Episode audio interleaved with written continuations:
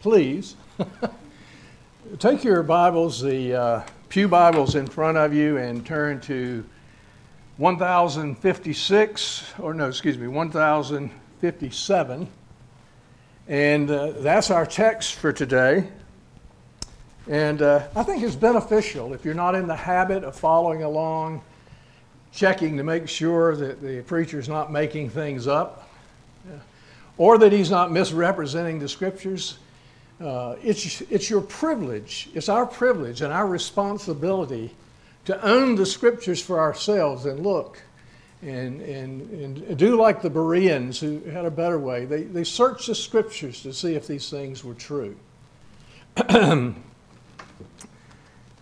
Yesterday, I attended a funeral uh, of a childhood uh, friend, high school associate friend through the early years of our life. His brother and two sisters and their mother and father uh, looked after Vivian pretty much uh, when we were a young couple starting our families. And uh, in the, uh, at the funeral yesterday, one of the texts that they read that had been underlined in his Bible, he had had cancer, died of cancer, was from Psalm 49.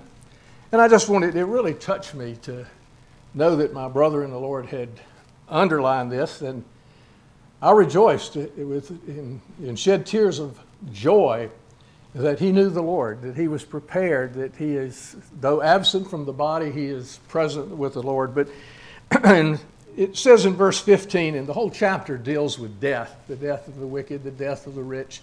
Death is inevitable, as was pointed out so uh, poignantly yesterday. But this verse stuck out in my mind. It says, God will ransom my soul from the power of Sheol, the power of the grave. He will ransom me from the consequences of sin, which is death, first in Adam, and then uh, as he has bequeathed it to us. But what really blessed my soul was this last word the comfort in knowing, he says, for he will re receive me.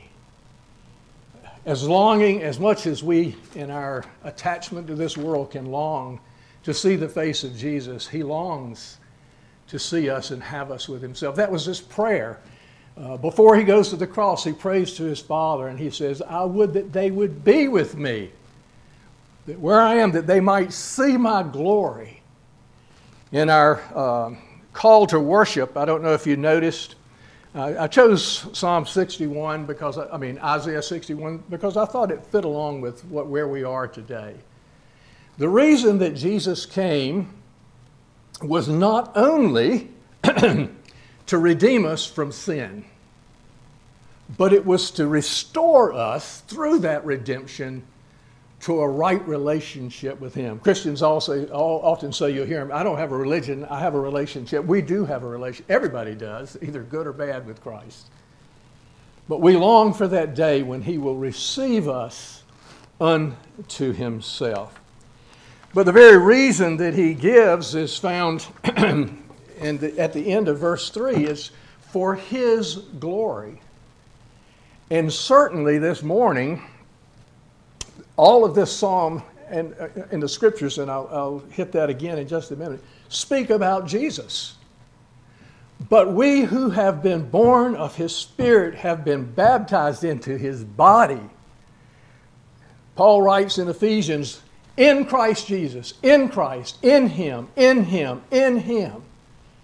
He has already received us to himself through the Spirit, and we are in Christ Jesus and the scriptures teach that we are joint heirs with Christ. We will reign with him. That which he has, he bestows upon us as his children, as his brothers and sisters. And there's a tremendous comfort, and not only an comfort, but an encouragement. It should be a, uh, an encouragement to us as we go through the, the week that already, right now, in portion, he has given to us so, so much. As I prepared, I couldn't help but think back to Chuck's sermon, as I think was already mentioned this morning, where he was preaching from Hebrews. And what stuck with me, I don't know if, if it stuck with you, everybody gets something different out of his sermon. What stuck with me is he said that God spoke, that he has a desire, it's his point, it's his purpose to speak to us. Because it's through speaking to us that he creates, just as he created the heavens and the earth through his word. He creates life within us through the work of Christ and the application of the Holy Spirit.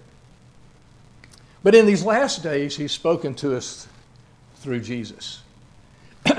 this week I struggled, uh, uh, or this morning struggled to just kind of finalize things and get them sorted out in my own mind. I expressed my frustration to Vivian, and she began to share something of what she had been reading in God's Word about the revelation of Himself through His Son. And again, my thoughts went back to Chuck and the revelation today in the person of the Lord Jesus Christ. I don't know what she was trying to communicate, but I know what I heard and what I took away from it. It's so often the case. She quoted where Jesus, God looks down from heaven, or you hear his voice from heaven. He says, This is my beloved Son, in whom I am well pleased. So the scriptures are about the Lord Jesus Christ. Our text today, though it's entitled the healing at the pool of Bethesda is about the Lord Jesus Christ. Certainly, the man who is lame is used as a platform to present the wonders of the restoring and the healing power of the Lord Jesus Christ. Certainly, we will be restored in our bodies, uh, though we face death. We share in his death and we share in his resurrection but also spiritually, we share in all of the benefits and the wonders that are His. So this morning we've come to hear Him. In the Transfiguration, it changes a little bit, it adds a little bit to it. The, on the Mount of Transfiguration, again, we hear the voice of God saying, This is my Son in whom I'm well pleased. Hear ye him. That's why we've come this morning. I can't give you anything of my own. I can only, through God's grace and through His help and His mercy, point you to the person of the Lord Jesus Christ. the, history we t- looked a couple of weeks ago and we said that this is God's story. It's a story of redemption, and I would add to that, it's a story of redemption, as we've mentioned, for the purpose of restoration, a reuniting of God's creatures that were con- created in His own image to that place where they might enjoy, they might fellowship, they might enter into the communion with the God, the Father, Son, and Holy Spirit. Jesus pointed this out when he pointed it to the scriptures. He says, These, these words, excuse me, there, on the road to Emmaus, there were those disciples whose eyes were holding. They didn't see what perhaps I hope we see this morning. And so Jesus said, he, then he opened their minds to understand the scriptures, talking about the Old Testament. And he said, these, he said to them, Thus it is written that the Christ, the Messiah, should suffer and on the third day rise from the dead. They missed that. His own disciples, so much more of the world around him, but his own disciples missed that point. When they came to the grave, he says, What are you looking for? He's not here, he has risen. Why do you seek the living among the dead? and he goes on to say, and that repentance and forgiveness of sin should be proclaimed in his name to all nations, beginning from Jerusalem. John the evangelist wrote that there were many other signs that Jesus did, yet he chose the stories that echo the voice from heaven This is my Son, in whom I am well pleased. He promised the Christ. He is the Son of God, my Son. I so loved you that I gave him so that when you believe in him, you might not perish, but have everlasting life. the, the Bible is a compilation of many, many stories. You can think of the stories that perhaps you learn in Bible school or uh, in church somewhere. And each week, excuse me,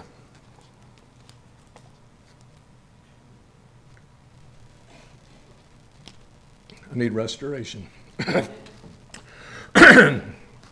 we've, we've covered many of those stories. We covered the, the event of the calling of the disciples, the interaction with the followers that demanded a sign at the temple in Jerusalem, an interaction with Nicodemus, who came by night, an interaction with the disciples of John.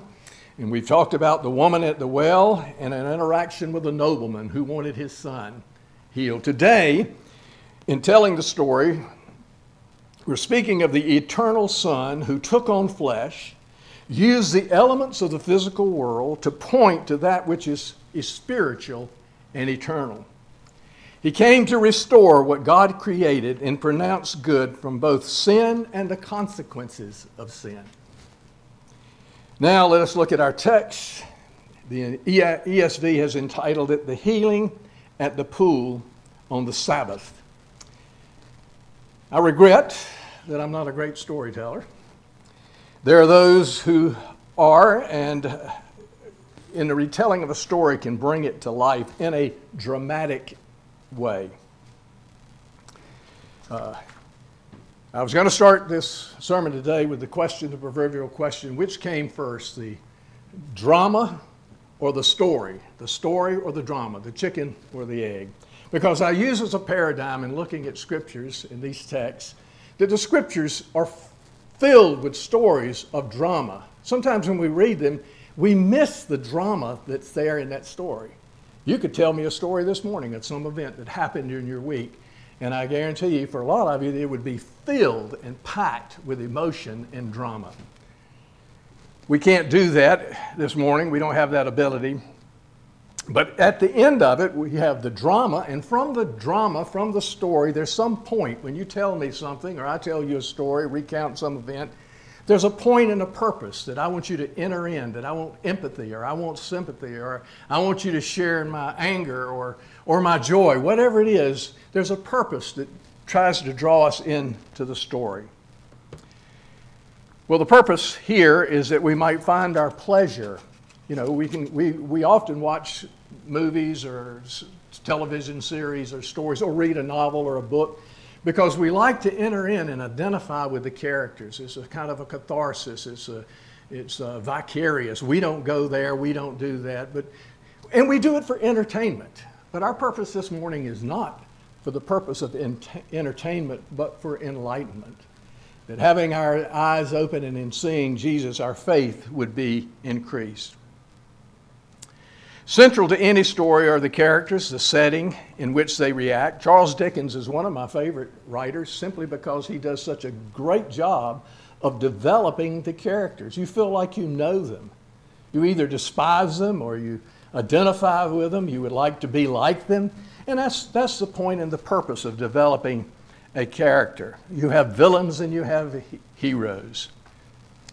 the, there are only 18 verses recorded here, but in this short few verses can be fully fleshed out the setting and the characters by looking beyond this story.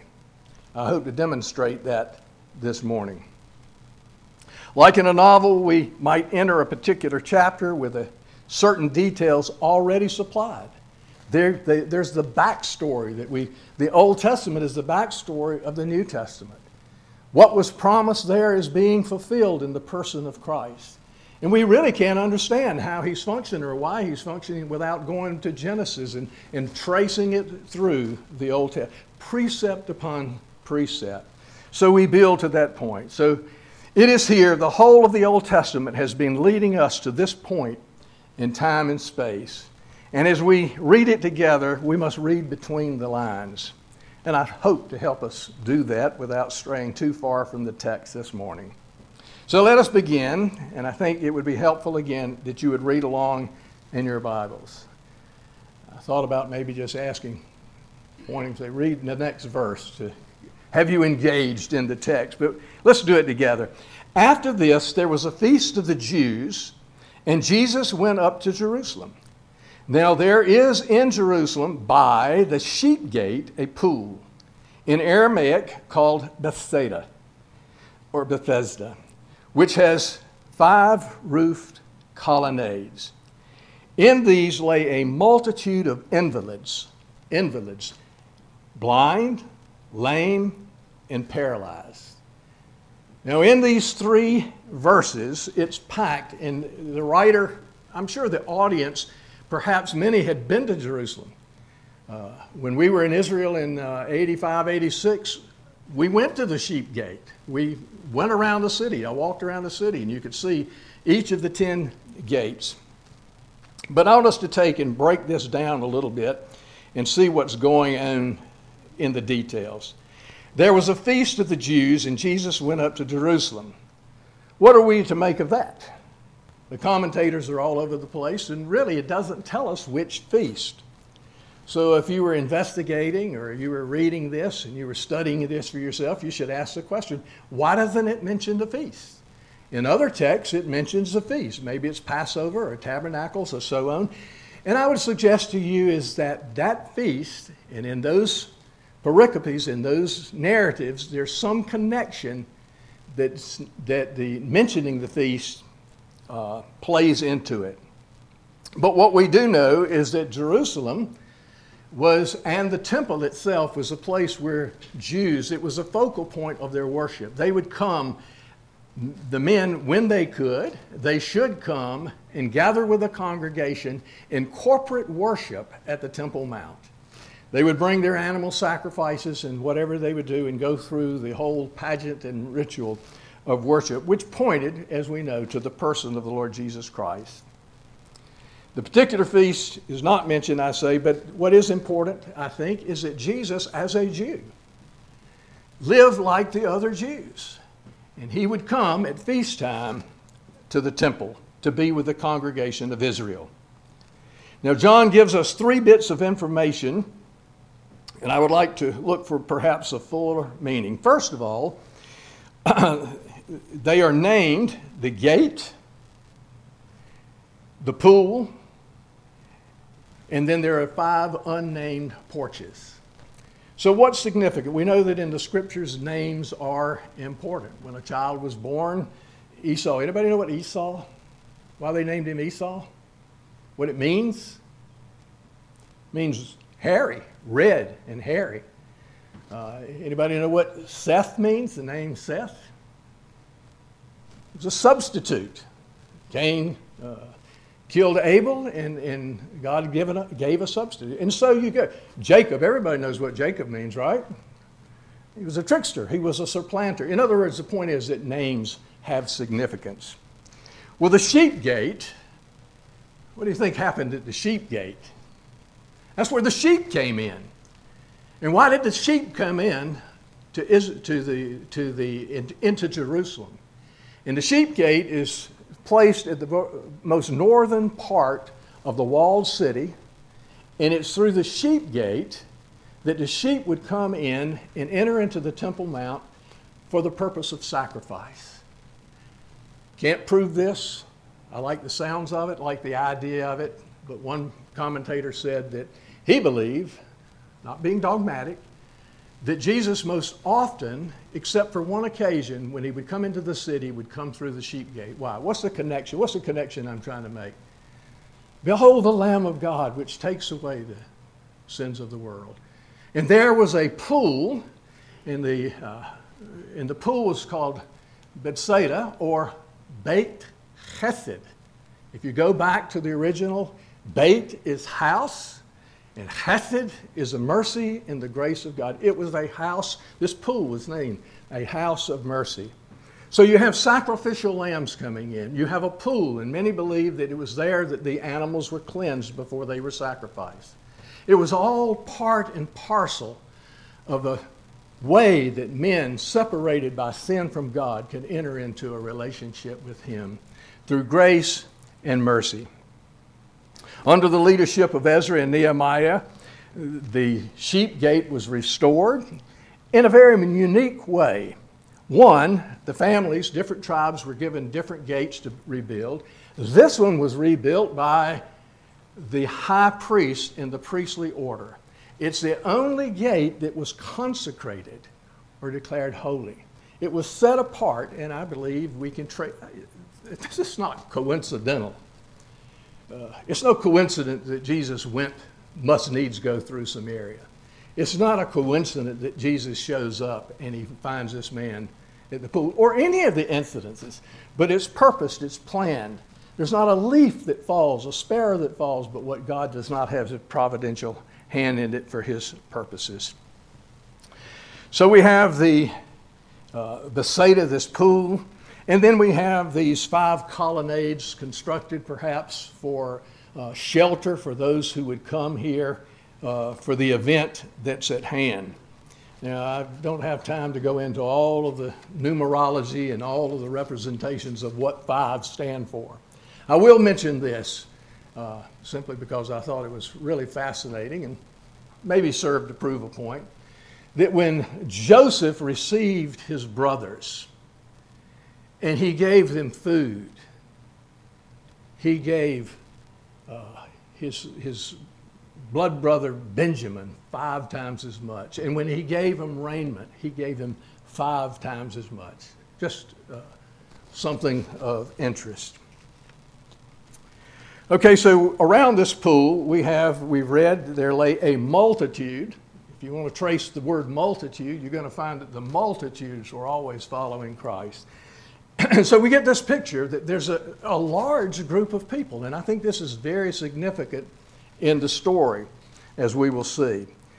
It says in the ESV, there were invalids, blind, lame, and paralyzed. I like what the King James uses. It says instead of, of uh, invalids, it says they were impotent. And then he goes, the King James also uses blind or halt instead of lame, and withered instead of paralyzed. And I think the picture and the image that we see here is in the multitude that Israel itself, and the man in particular, was impotent, though they had the law, they had the promises, they had the prophets, they had the Psalms, but in and of themselves, they were impotent to do anything to meet their greatest need. First of all, they were blind. The blind leading the blind, the Pharisees. And, and they could not see. The greatest blindness is when a person can't see their own need. Because if you don't see your need, then you don't have a need for a Savior. You can't see the necessity of a Savior. So, spiritually, Christ, when He came through the preaching of the gospel, is uh, open blind eyes. And if you're blind, leading the blind, where do you end up? You end up in the ditch in tragedy. You don't know how to walk. And of course, the scripture is replete in the New Testament about walking. You remember Peter in, in Galatia, in Galatia, when the Judaizers came down, he backed off from those he was having fellowship with who were uncircumcised. And Paul confronts him. He says, You are not walking according to the truth of the gospel. John in his epistle says that we are to walk in the truth. I emphasize this. We need to have our eyes on the scriptures, our eyes focused on the person of the Lord Jesus Christ, who is the author and the finisher of our faith, so that we might know how we are to walk. Walk and walking in truth, in spite of what we believe in our contemporary Christian church, is a expectation. I won't get on my hobby horse about, well, we all sin. It's kind of a put off. Well, there's no expectation that we can do anything because we're just in this treadmill of sin and sin and sin and sin. Yes, we are. We sin. I sin daily.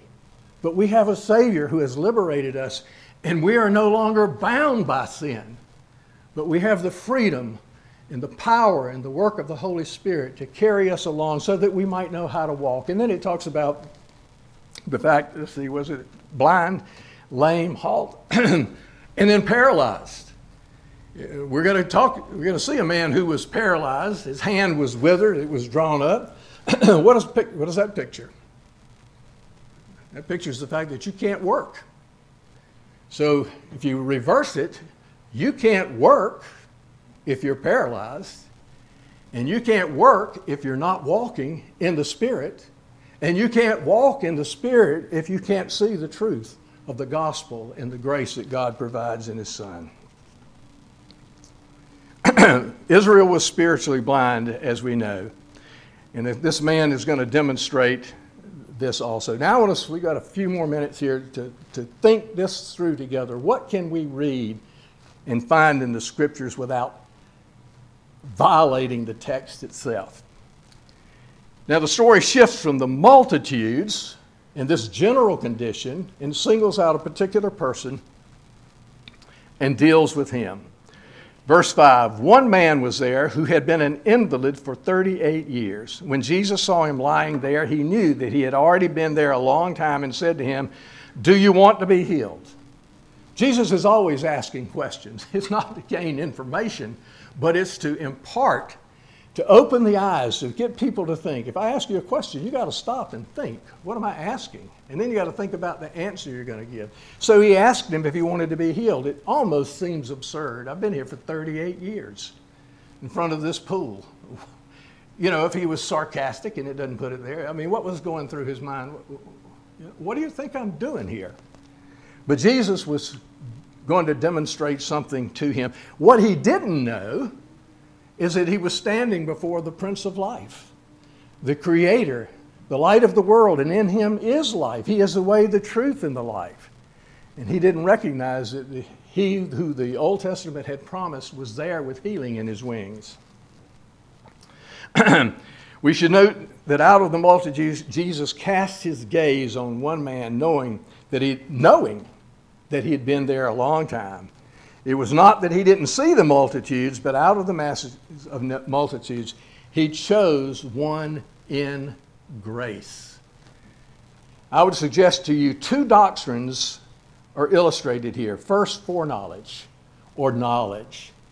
Always in the, uh, in the scriptures, in reference to uh, God and the Son, when it talks about knowing, it's not just gnosis about, but it speaks of an intimacy. And we've, you've heard it in sermons before that it speaks of Adam knowing his wife. In the uh, prophets, it says that of all the nations, I know you. Of all the nations and the families, I know you. It's an electing, it's a special uh, foreknowledge of unconditional election. It's obvious that the man was at the pool a long time with the multitudes because he wanted to be healed. Jesus is just trying to demonstrate to him and draw him out the helplessness of his condition. Verse 7 The sick man answered, Sir, I have no one to put me in the pool when the water is stirred up, and while I am going, another steps in front of me. In doctrinal terms, we see the total, and you're going to see where I'm going here. We have unconditional election already, and now we've got T, not total depravity, but a total dependency. What, what is total depravity? But utter helplessness to do anything in our reconciliation with God. Yes, he was dependent as we are dependent on another. We can't come on our own. He needed someone to help him, to intervene for him, to intercede for him, to carry him through. And of course, we have this in the person of the Lord Jesus Christ, who took on flesh that he might enter into our condition and lift us through his death and through his righteousness unto himself. so, with the author of life who comes with healing in his wings, the, the lame man looks continually to the pool. Just a warning for us. We have the truth. We have the Holy Spirit. We have each other, the body of Christ. We should not look to ourselves or the, to, to the world for only that which God can give. So Jesus speaks to him. He says, Get up, take your bed, and walk. And at once the man was healed and took up his bed and walked. After giving a general call or a question, Do you want to be healed? I would suggest to you that we pick up the third letter of the, uh, an acronym TULIP, which we know is irresistible grace. I like what some of our uh, brothers use when they say effectual grace. It, it, accomplishes its purpose. And that's what irresistible. It's, it's not a forcing from without, but it's a, it's a drawing from within by the giving of the Holy Spirit and bringing to life in our minds, or bringing us to life in the gospel and what Christ has done for us. Jesus was initiating not responding to faith. The man didn't even know who he was, he didn't know his abilities. He was still looking at the pool. He was responding to faith. Faith is gifted to one who has been liberated from death and corruption to life. When Jesus speaks effectually, obedience occurs. a response is effected in the individual. Now, that day was a Sabbath. So the Jews said to the man who had been healed, It is a Sabbath, and it's not lawful you to take up your bed. What do you see here? You see a man who's been there for 38 years. They had to have noticed him before. How heartless, how uncompassionate, no mercy, no sympathy. Instead of entering into the joy of this man being healed, they were taking their misinterpretation, misapplication of the gracious giving of the law to establish a righteousness of their own and actually to condemn this man. Well, he simply says, the man said, Get up, take up your bed and walk. I got up and took my bed and walked. They wanted to know who he was. They asked him, Who was this? Who is the man who said to you, Take up your bed and walk?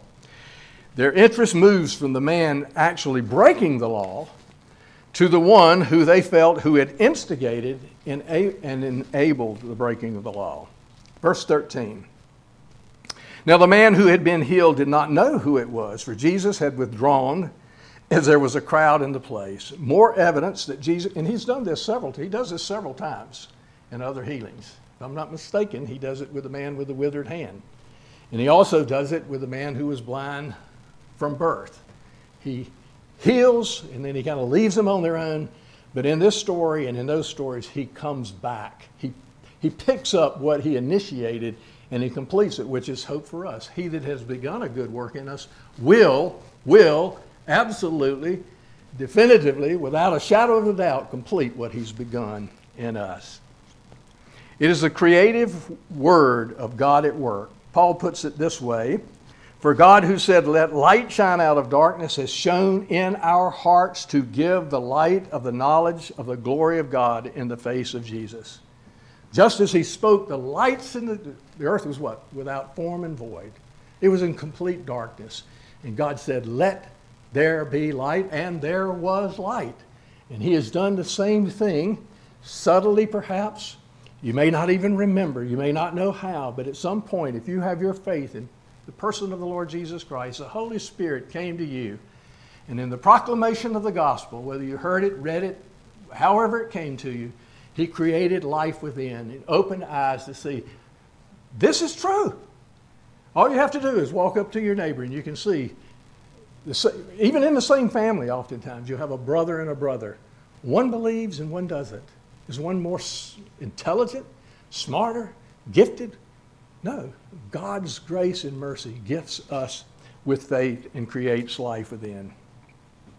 Verse 13 Now the man who had been healed did not know who it was, for Jesus had withdrawn there for a crowd. More evidence that the power, Jesus' power was not contingent on the man knowing who he was. God's sovereign grace is independent. It's uh, circles I travel in, they called it God's free sovereign grace. Emphasis, emphasis was on free and sovereign. It was free because he was sovereign. He has omnipotent power. He's totally free to do according to his and act according to his nature, which is perfect and holy and righteous and loving and kind. It is after Jesus found him in the temple. Perhaps the man had gone there to the. Why would he go to the temple? Why did he find him in the temple? You would expect the man to go to where God meets with people to give thanks for his healing. I don't know what he said when he got there. He said, I don't know who this man is. But he said, Stand up and walk. Maybe he thought back to the promises of Isaiah 61 that there would be one who would come and who would restore that which was corrupted, that which had been defiled. We don't know. what we do see is one, Jesus' healing without not, was not only instant, but it was perpetual. Oh, excuse me, I missed a verse. After Jesus found him in the temple, he said to him, See, you are well. The man standing there walking carried his mat. This is a permanent, perpetual condition. Jesus doesn't heal halfway. He doesn't save halfway and then leave the rest up to you. That's not what it's saying here. and we'll explore that just a bit. Application is that Jesus came to you through the gospel, spoke life and faith, but his work is not finished. He is sanctifying us. He has set us apart in Christ Jesus, but now in a very practical way, day by day, even this morning, as we come here together, He is renewing our minds. We're no longer to be conformed to this world, but we are being transformed through the preaching of the gospel as we have, as we have heard it over the last uh, several weeks. Some believe that the man's lameness was due to either an initial sin or an ongoing sin. We know from the healing of the blind man from birth that it was not his sin nor the sin of his parents, but it was for the glory of God. What we do know in this admonition, in this warning, where he's addressing sin, that he who had been physically healed needed to put his faith and his confidence in the one who had healed him for spiritual healing. The consequences for unbelief or rejecting the person of Lord Jesus Christ has eternal consequences. So we have sin, we have, we have uh, unconditional election, we have uh, total dependency or depravity of man, we have irresistible grace, effectual grace. I like the term that some of our Baptist friends use is called particular redemption or definite atonement. In other words, where it's not limited in its power, it's not limited in its effectualness, but it is effectual where it is particularly applied to those who God has foreknown, chosen, and called. And then he comes back, and there's the perseverance of the saints that we are to walk, as we've already said. We are to talk. We are to see. We are to grow. We are to build ourselves up in the body of Christ for the praise of His glory. That's what I like of that call to worship. I don't know if you noticed, but it ends up right there, that last phrase, for His glory.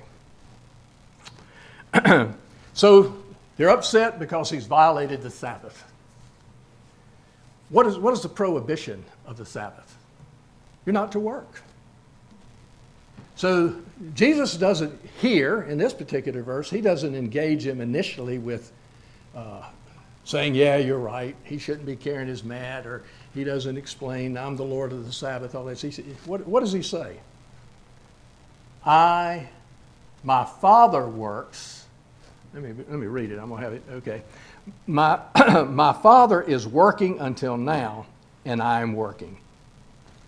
They moved from persecution, which the word means in our lingo today, we would say they harassed him. They weren't necessarily, you, you go from harassment to shutting him up completely through death. And so they were upset with him for breaking the Sabbath, not keeping the Sabbath, which he did. He was working as his father works. Do you know we're working this morning? You may not feel like you're working, but I'm working. The, uh, the Jews asked Jesus in chapter 8, we'll get there, says, What is the work of God that we might do it? And his answer is, The work of God is that you believe on him who he has sent. That's the initial work. Jesus was sent into the world to redeem, and then he sends out his disciples. As the Father has sent me, so send I you. We've talked about it in our hymns and, and in, our, uh, in the message today that we are to, we are to be co laborers with Christ in the work of spreading the gospel. This was why, verse 18, this was why the Jews were seeking all the more to kill him because not only was he breaking the Sabbath, but he was even calling God his own Father, making himself equal with God. In the Lord's will, we'll flesh that out because almost the rest of the chapter is dealing with this. In spite of what the Jehovah's Witnesses would tell you, the Unitarian Pentecostals their God is a triune God Father, Son, and Holy Spirit. And I don't see how they can get around Jesus' claim to be one with the Father. The Jews understood it. Uh, in the first century, they understood what Jesus was claiming, and they sought to kill him. Well, they did through the instrument of the Romans, but that wasn't a slip up on God's part. That's why he came into the world, to seek and to save that which is lost. That's why he's come this morning to us, and we're to hear his voice. Hear it again. Though your sins be as scarlet, they shall be as white as snow. There's power in the blood, the life and the death of the Lord Jesus Christ, so that he can ransom us not only from the grave, but from eternal punishment and receive us unto himself. Let's pray. Father, again, we thank you for this time together. We pray that you would seal these words up in our heart, that they would be used to conform us more and more to the image of your Son, so that as we go out this morning, as people see us, they see us as disciples. First of all, perhaps loving one another, enjoying the fellowship that only Christians can have and believers can have and that we might also be ready to give the reason for the hope, the expectation that is ours. Enthrall us, Lord. May we glorify you and enjoy you and find our pleasure in you. We ask this to be bestowed upon us in your grace. In Christ's name, amen.